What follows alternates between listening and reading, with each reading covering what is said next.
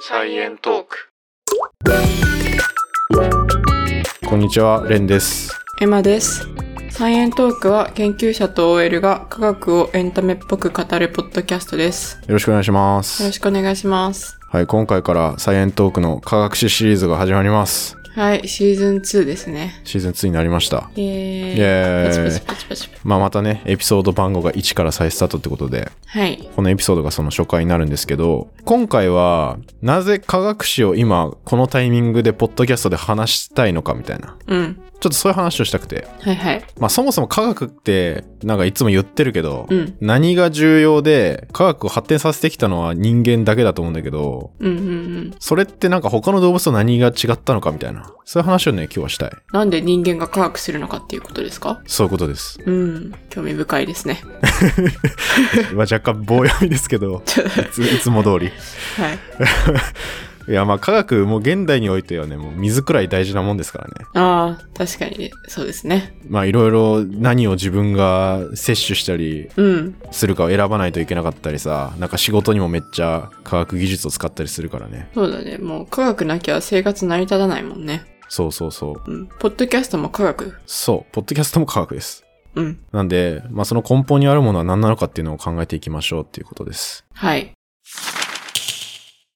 最初に、この科学の大事さみたいな話をちょっとしていきたいんだけど、はい。まあ、こう一般的にさ、何かの大事さに気づくために、一旦それがある場合とない場合を比較するっていうのをよくやられるじゃないですか。はいはい。あの、実験とかでも。うん。ちょっとそれやりたくて。あの僕、科学が全くない世界代表をやるんで、あの、エマさん、現代人代表やってもらっていいですかあ、はい、いいですよ。 会話すればいいの、レント。あの、僕ちょっとなんか質問しますんで、うん。いいですかはい。よはい、じゃあよろしくお願いします。ろしくお願いします。あの、すいません。この世界ってうん。何なんですかこの世界ですかはい。この世界は、地球です。あ、この世界地球なんですかうん、地球です。地球だけなんですかまあ、地球と宇宙ですけど、まあ、主に私たちがいる世界は地球です。あ、地球。うん。地球ってどういうものなんですか地球は、丸いものです。あ、丸い。うん。ほうほうほで、私たちは地球の上にいます。う。なるほど。うん。え、その丸いっていうのはうん。見たことあるんですか見たことはないですね。目では実際見たことないですけど、はいよくテレビとかに出てきますよ。ああ、テレビ、テレビっていうやつになんか出てくるんですね。それは信頼できるものなんですかまあみんな信じてるので、一応私も信じてます。ああ、ちょっと僕信じられないですけど。そうです よね。急に丸の上に私たちいるって言われても、そんなわかんないですよね。落ちるじゃんって思いますよね。それ信じてると。うん。信じてます。ああ、そうなんですね。え、じゃあこうのん地球って何でできてたりするんですか、地球は、大地でできてます。え、大、大地 はい。大地でできてます。えちょっと、大地ってな、なマジで何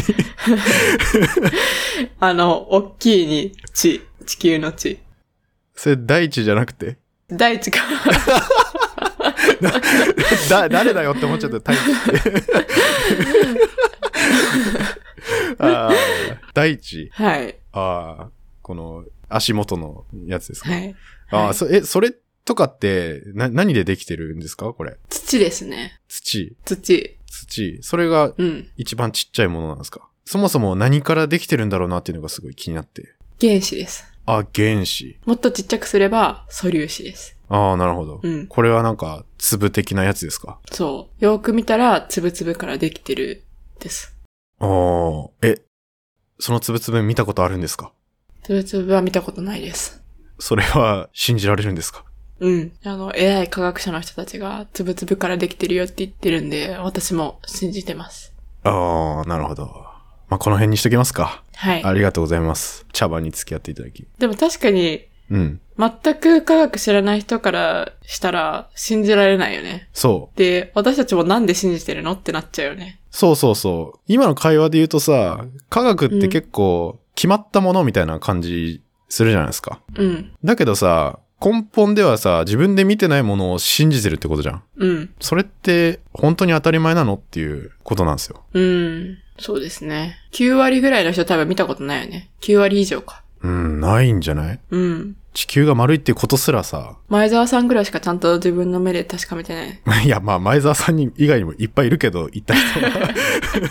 まあまあ、ね、代表的な日本人で、ね。代表的な日本人ではね。はいはい。でもさ、前澤さんがさ、写真撮ったりして、うん。地球が丸いっていう写真上げてましたけど、はい。それもさ、写真っていう技術を信じてるから信じられるわけじゃん。うん。とか、そこにもやっぱり信頼性みたいなことがあると思うんだよね。そうだね。そう、これ何でもそうだと思う。まあ最近は逆にさ、写真も高度に編集できるようになりすぎて、フェイクの写真とかもできちゃったりするけどね。そうそうそう、逆に、逆にというかもう行き過ぎてるそうそうそう。科学はそういうことが全然起きたりするじゃん。ってなると、何信じたらいいのかとかもさ、揺らいだりするわけじゃん。うんうんうん。そう、ここって結構重要なポイントかなと思ってて、はいはい。これってさ、そもそも科学とかって、ものすごい根本のところって、ルールに従ってるっていうことだと思うのね。うんうん。例えば物は上から下に落ちるし、地球は丸くて回ってるし、みたいなのって、まあそういう自然のルールを僕たちが理解してるってことじゃないですか。うん。だから、学校の教育とかではそのルールを学んでると。うん。っていうのは、まあ、さっきも言ってくれたけど、その研究者の人がいろいろ一生懸命やってくれたから、今分かってるっていう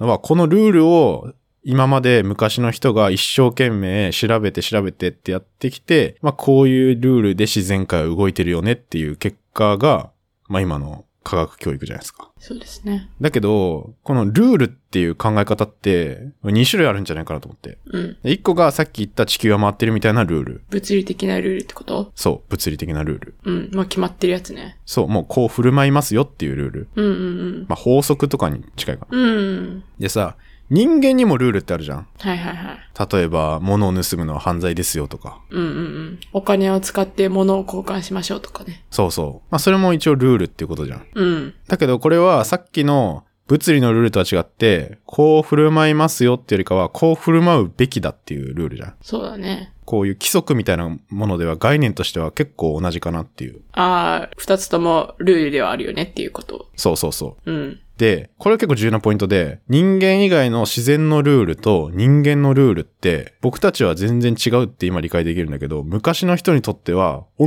じ一個のルールだったの。でも、物が落ちるっていうのと、うん。人を殺しちゃいけないっていうのは、昔の人であっても、別のルールな感じはするけどな。だけど、うん。昔の人の考え方は、全然俺らと違くて、例えば、うん。地球が回るのも、地球が振る舞うべきだっていうルールがあるから回ってる。とか、あ自然も人も一緒にこう振る舞うべきだっていうルールに従って動いてる。だからつまり、よくこれは神がいるって思われてるからっていうのが結構根本にあるんだけど、ーうんうん。そうだね。神様がいるってなったら、まそうそうあ、。そういうルールがあるって信頼できる気がするね。そう。太陽がちゃんと昇ってくるのは、太陽がちゃんと昇ってこないと、神の考えとかに背くからだみたいな。うんふん。だから太陽はちゃんとルールを守って昇ってきます。みたいな。なるほどね。じゃあ、自然界のルールもそういう風に考えたら、背こうと思えば背けるっていうことか。太陽が昇ってこないっていう風に決断したらルール破ることになるけど、うん。でも、それも可能っていう風に考えてたのか。そうそう。もうね、何でもかんでも神が宿っていて、うん。その神たちがこの世界を作って動かしてるっていう考え方。うーん、面白いな。うん。でも、これって、まあ確かに何の知識もなかったら、それで結構納得しちゃうかもなって、なんか俺思って。うーん。だって説明できないじゃん。そうね、説明はできないね。そっか。え、昔の人だったらさ、もうみんなじゃあ神が全てを動かしてるっていう風に思っちゃうのかな。何にも前提知識なかったら。そうそうそうそう。だから、だから俺らが地球を回ってるって、他の人が言ったのを信じてるっていうのと、それが神がやってるっていう信じてるが一緒のラインというか、うんうんうん、うんうんうん。みたいな感じなるほどね。そうそうそう。まあどっちも信じるってことじゃん。だから、そうだね。まあ確かにそこには区別がなかったんだろうなっていう。で、人間の歴史ってね、ほぼほぼこの考え方で来てるからね、最近まで。うんうん。だから、まさかそんな、例えば方程式とか、科学の反応式とかさ、うん。物理の運動方程式みたいなやつで、めっちゃ綺麗に説明できるなんて昔の人想像もしないよね。方程式とかは別だと思ってたのルールとかと関係ないと思ってたのまあ方程式できる前はそもそもさ、そんな数学っていう概念を作るところから始まるんだけど、うん。そういうさ、例えば数学ができた当初も、それによって、って、まさか星の動きとかを予測できるなんて全く思ってない。うん、そうだね。だってそれは、数は数としてあるけど、自然の動きは神が動かしてるみたいな。別物みたいな。じゃあ数の概念は別に、その、神に動かされてるみたいなことは思われてなかったのか。うんうん。まあ数は人間が作ってるもんだからね。うんうんそう。まあこのシリーズで数学の誕生とかもやりますけど、うん。うん。まあそういう今の常識って結構最近できたんだよみたいなのをちょっと言いたくて。はいはい。で、それってもう何十、何百年何千年にわたっていろんな科学者とか、まあ研究者がこうなんじゃないかっていうバトンを渡して渡して、うん。で、まあ、たまにはさ、やっぱ発見、こういう現象は説明できるぞって言っても、いや、それは神がやってることだからみたいなので、抑え込まれたりとか。うん。はいはいはい。で、なかなかその、この世の真理みたいなところにたどり着くのがめちゃくちゃ難しいっていう時代がすごい戦いの歴史なんだよ、そこの。うんうんうんうん。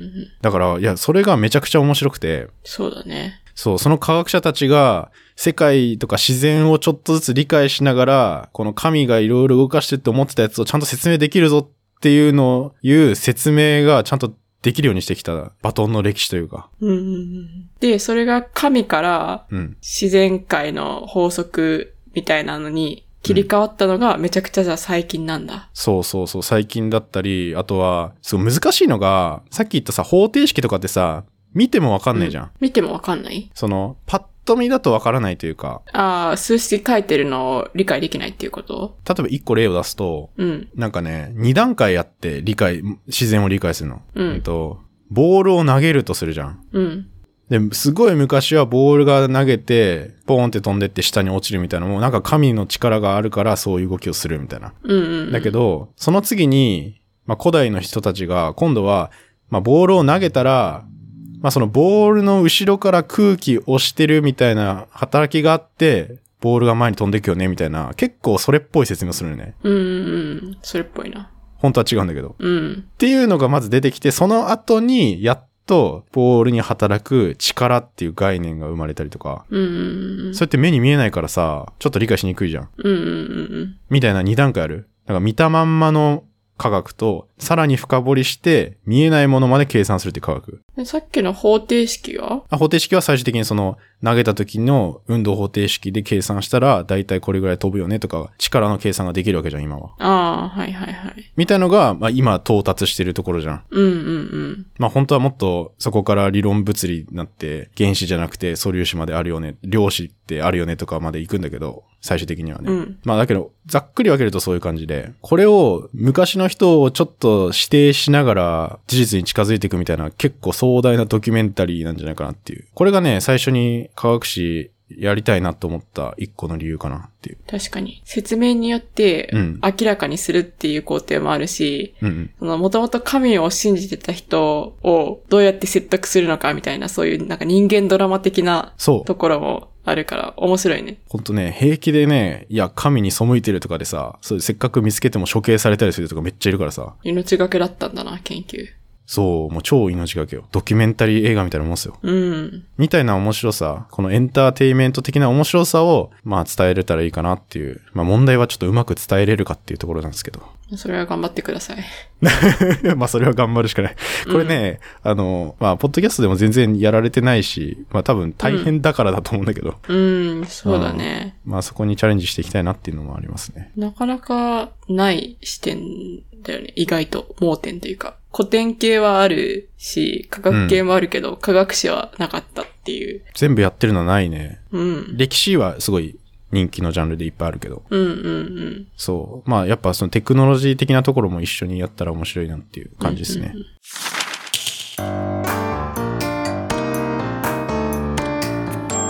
サイエントーク。で、まあこれがまあとりあえず科学史をやりたいなって思った経緯なんですけど、うん。じゃあもう一個その科学の歴史を追っていこうっていう時に重要な要素があって、あの、まあそもそもなんで人間ってこういう科学を理解しようとしてるかっていう話で、はい。これって他の動物はやってないことじゃないですか。うん。それ人間って他の動物と何が違うと思います言葉を喋る。あー、まあでもこれ言葉使える動物とかはいませんかああ、確かに。カラスとか鳴き声でちょっとコミュニケーション取るとか言うよね。クジラとかも。うん、そう。まあでもそういう鳴き声みたいな、こう数パターンじゃなくて、複雑な文法を組み立てて、いろんな単語を組み合わせて話すのは人間だけだよね。あ、そうだね。そう、今文法って結構重要なワードで、うん。まあ、言葉っていう視点で言うと、一個例を紹介すると、人間に近いのってやっぱ類人猿じゃないですか。チンパンジーとかゴリラとかさ。はいはい。あと、ボノボっていう、うんうん。まあ、チンパンジーっぽいやつも人間にめちゃくちゃ近いって言われてんだけど、これ DNA 的にはもう96%以上一緒。うん。で、結構さ、あの、ちょっと昔の研究でチンパンジーにさ、言葉理解させようみたいなの、なんか見たことないですかああー、あるあるある。あるよね。でもあれ結局フェイクだったみたいな聞いたことあるけど。 そう、結構フェイクが多い。 そう。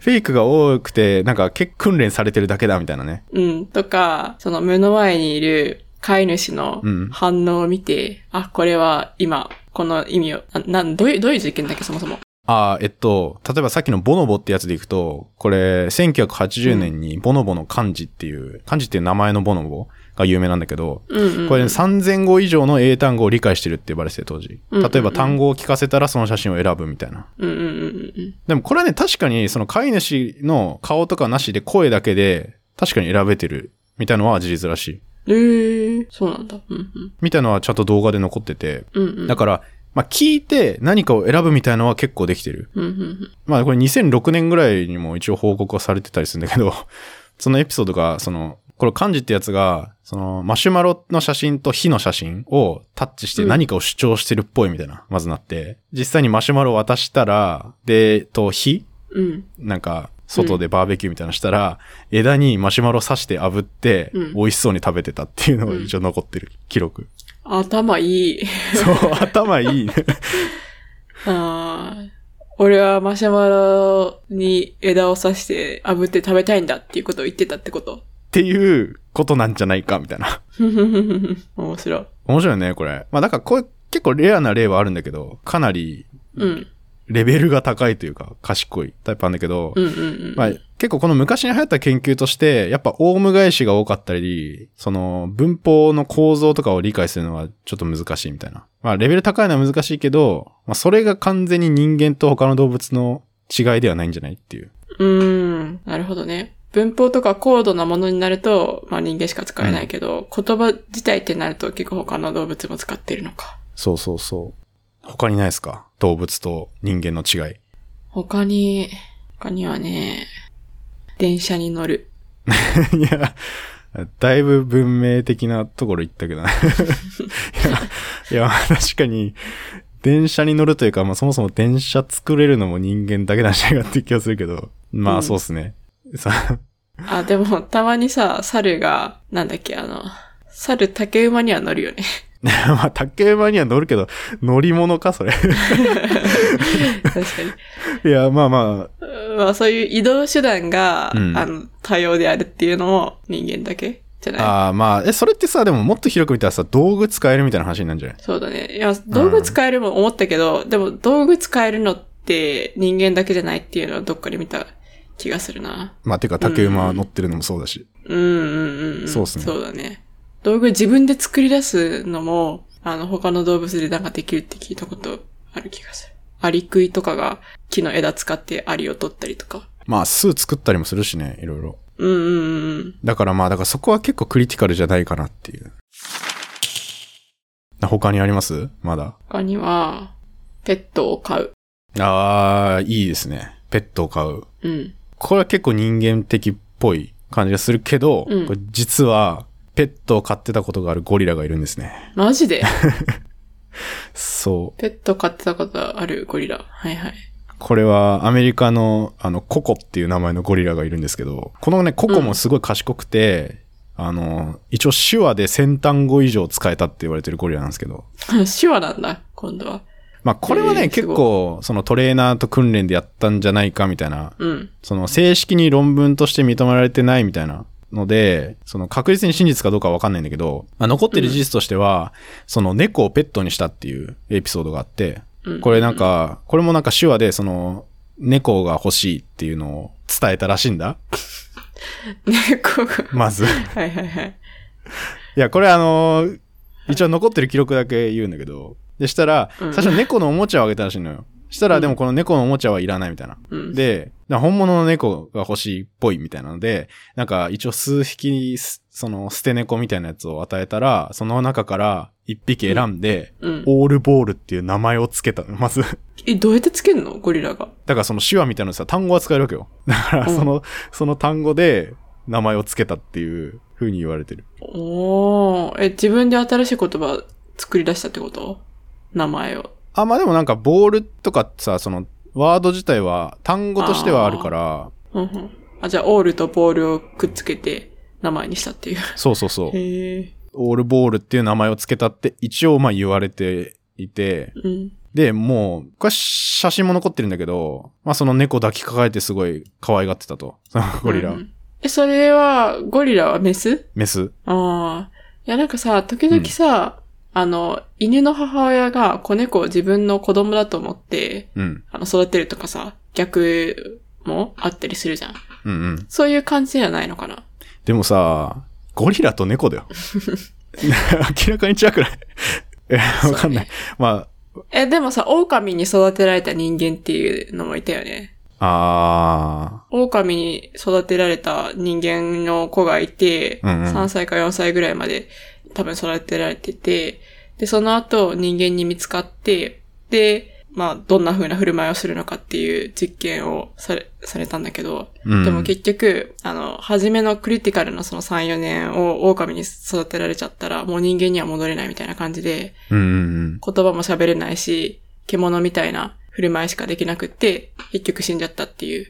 まあ確かになんかその、ペットっていうか、まあ、母性みたいのは、もしかしたらね、共通してあるのかもしれないけど、動物で。うん。だから、このココも猫を飼ったってなるかもしれないけど。だし、実際にね、うんこのオールボールっていう猫はね、そのある日、そのココの檻から逃げ出して、車にひかれちゃって、え、もうそこからね、2日間ココはね、ずっと泣いてたらしい。あ、泣くんだ、ゴリラって。で、なんか、その後また別な猫を飼ったりもして、 今度はあの、リップスティックっていう名前とか、スモーキーっていう、なんかね、3匹くらいね、猫をその後も飼ったって言われてる。うーん、そっかそっか。みたいなのあるから、それは、類人猿だけなのかな、じゃあ。ペット飼うのは。いやー、ちょっと他の動物もしかしたらあるかもしんないけど、でもなんかこのペットを飼うっていう振る舞いをしてるっていうのは、まあ結構特殊ではあるよね。だけど人間独自のものではなさそうっていうのはちょっとわかるじゃん。この一応そのペットっぽい感じで扱うっていうのはゴリラにはあるっていうので、それだと人間と動物は区別できないんじゃないかっていう。なるほどね。まあそんな感じなんですけど、まあでも結構こういうのを複合して他の動物と人間って違うよねみたいな説明ももちろんできるうんうんと思うんだけど、これ正解ないと思うね。はっきりとした。だけど、うん。うん。一個大事な要素があるなと思ってて、それは、その人間がうん。疑問を持って理解しようとするっていう能力。うんうん。これがすごい。その他の動物とは違うポイントで。今はいさはい、いろんな賢い動物の話したじゃん。うん。だけど、こっちから疑問を与えて答えさせるのはできるけど、向こうから人間側に疑問を投げかけることってなくないそうだね。なんか、ペットで何か芸を覚えさせようとしても、うん。餌が与えられるから、あ、これやろうとか、まあ何かその別の動機があって、だからやるか、みたいなそうそうそう。ところはあるけど、自分から疑問を持って何か解決しようってはしてないよね、確かに。言ったら、その課題解決能力みたいなのはあるんだよね、他の動物も。そうんの、うんうん。なんか届かないところにある餌を取ろうとして、例えばなんか箱を置いてその上に登るとか、うんそういうのはできる。けど、その疑問を持つっていうところにすごい違いがあって、うんうん。まあ確かになっていうね、まあペットに質問されることないからね、基本的に。いまあ猫欲しいけど、みたいな、 そういうことはされてる。や、それもなんかわからんけど、それ、それは疑問なのか。まあ、いや、願望なんじゃん。 願望か。で、まあ、これもなんかいろいろ人間とよくチンパンジーを比較した実験みたいなのがやられてたりするんだけど、う例ん。えば3歳くらいの人間の子供とチンパンジーの違いを調べてる例が結構あって、なんかブロックを積み重ねたら、ご褒美がもらえるってまず、子ど、人間にもチンパンジーにも教えて、したらさ、ご褒美欲しいからブロック積み上げるようになるじゃん。うん。で、そこからそのブロックを、その頑張って積み上げられないように、なんか重りみたいのつけて、絶対できないようにしてみると。うん。したらどうなったかっていうと、チンパンジーはもう必死にそれを何回も積み上げようとして試して、だけどできないからもう最後諦めて何もしなくなっちゃったっていう。はいはい。だけど人間の子供は何回か失敗した後に、そのブロック自体をよーく観察してなんでだろうっていう結構考えてる感じになると。うーん。これ結構面白いなと思って、え、人間の子供って何歳って言ったっけ3歳くらい。 ?3 歳くらい。うん。そう。だからこの原因を調べようとするっていうのをチンパンジーはなかなかやらないと。うーん。なるほどね。そう。だからこのなんでだろうって思う力じゃん、これ。うんうんうんうん。だし、まあ子供ってさ、特にさ、なんでなんでってよく親にすごい言うじゃん。言うね。なんかちゃんと喋れるようになる前にさ、これ何みたいな。ちょ喋ってるじゃん。 えあ、これ間違え。あ、まあまそれ喋っあてまあそうなんだけど、なんかその疑問をとにかく発すると子供って。 まあ、じゃあうん、そうだね。で、面白いのがさ、この言葉の中でやっぱ疑問って結構重要だって人間はなんか刻み込まれてるんじゃないか説があって、あー、確かに。別に子供ってさ、うん。疑問を持ってって言われて疑問を投げかけてるんじゃなくて、もう勝手に出てくるもんね。疑問が。そうそうそう。すごいね。しかも、これ何みたいな。語尾上がるじゃん。うんうん。これって、どんな言語でも語尾上がるらしい。疑問ってわかるように。うーん。だからこれ結構言語学的にも面白いって言われてて、ちゃんとはい、はい。今喋ってるのが疑問ですよっていうのがわかるような結構システムになってる言葉がほとんどで、うーん。それだけ人間が疑問を持つっていうのは重要なんじゃないっていう話。おー、面白いな。こう面白いよね。そうだね。じゃあさ、これついきちょっと気になるのがさ、この今3歳の赤ちゃんの話だけど、この疑問持つっていつから持つのみたいな気にならん確かに。そんな、生後1日とかだったら多分持たないよね。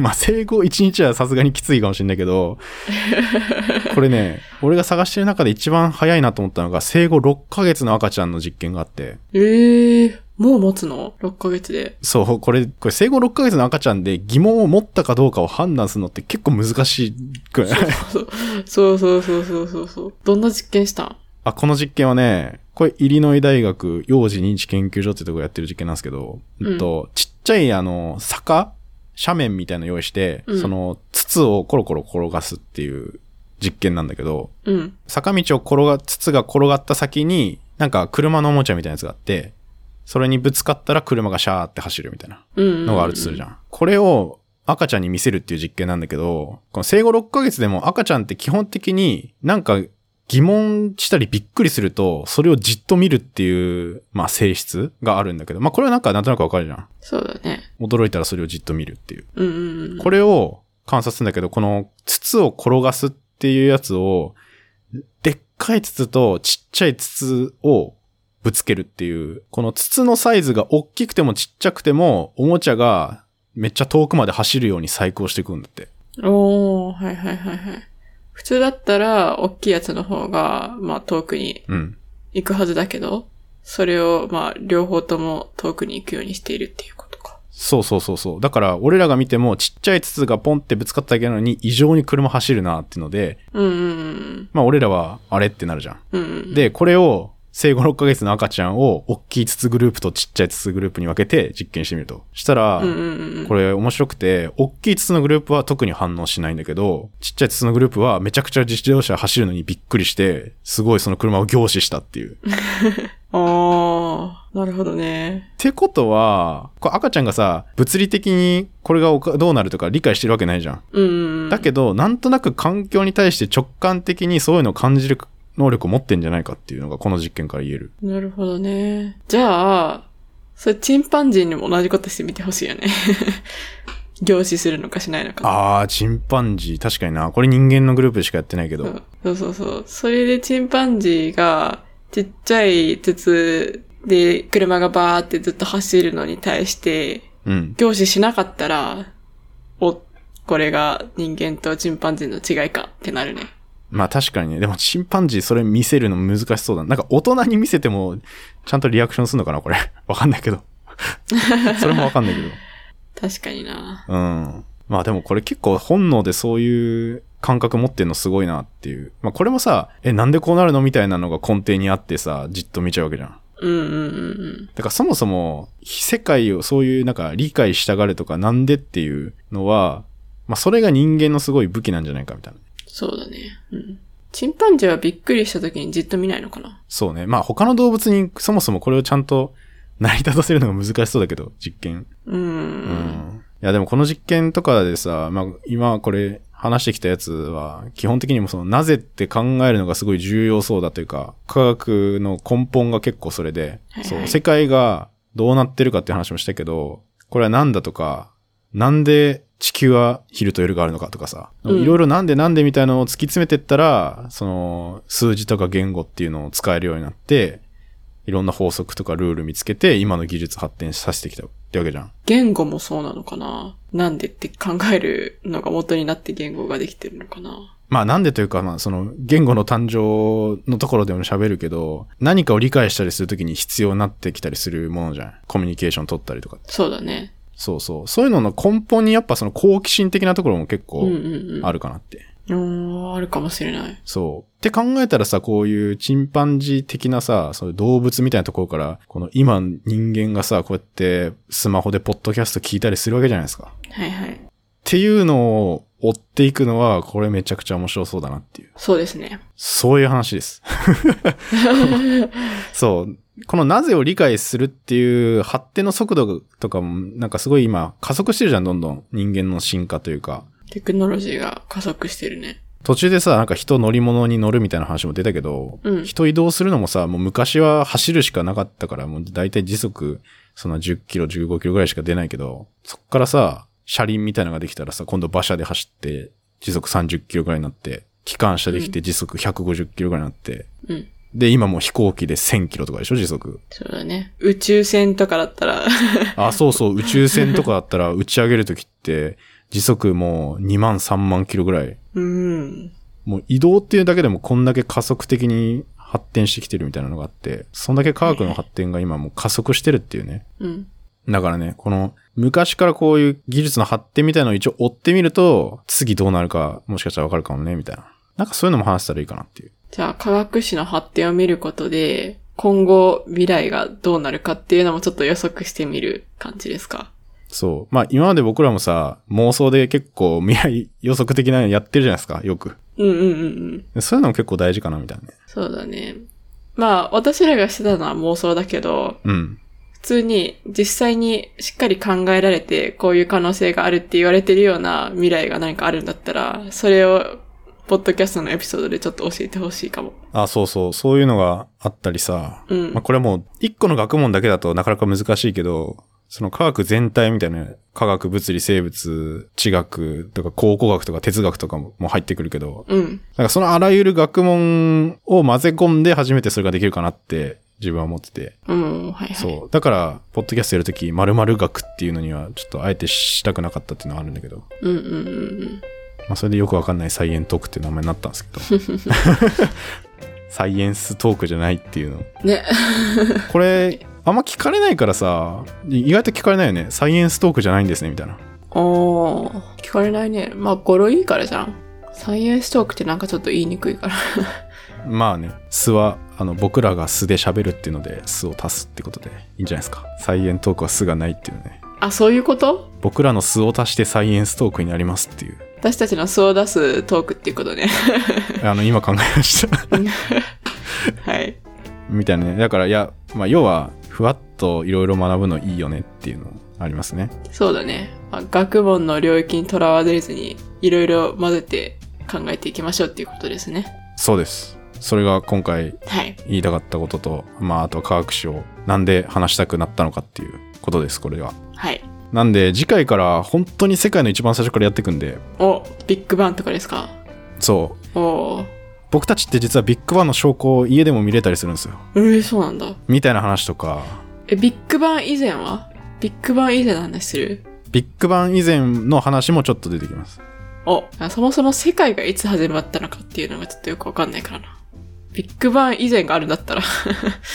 あまあビッグバン以前はねあるもうねちょっと分かってることあって、ええまあ、そういうのもちょっと次回やりつつ、はいはい。まあ、あとはさ地球どうやってできたのとかさうん。生物はそもそもどうやって生まれたのかみたいなのも、まあいろんな説あるけど、なるべく最新の研究とか取り入れつつ、最初はだからものすごい、ここね、じっくりやりすぎると、めちゃくちゃ長くなるから、もう面白いところをピックアップして、うん。生物生まれて絶滅何回も繰り返しながら、哺乳類ってやつが生き残って、もう僕らの祖先ネズミみたいなやつですからね。だからそのネズミがどうやって今の人間になるかとか、うん。その辺の始まりの物語をとりあえず何エピソードかギュッとまとめて話そうかなと思っております。はい。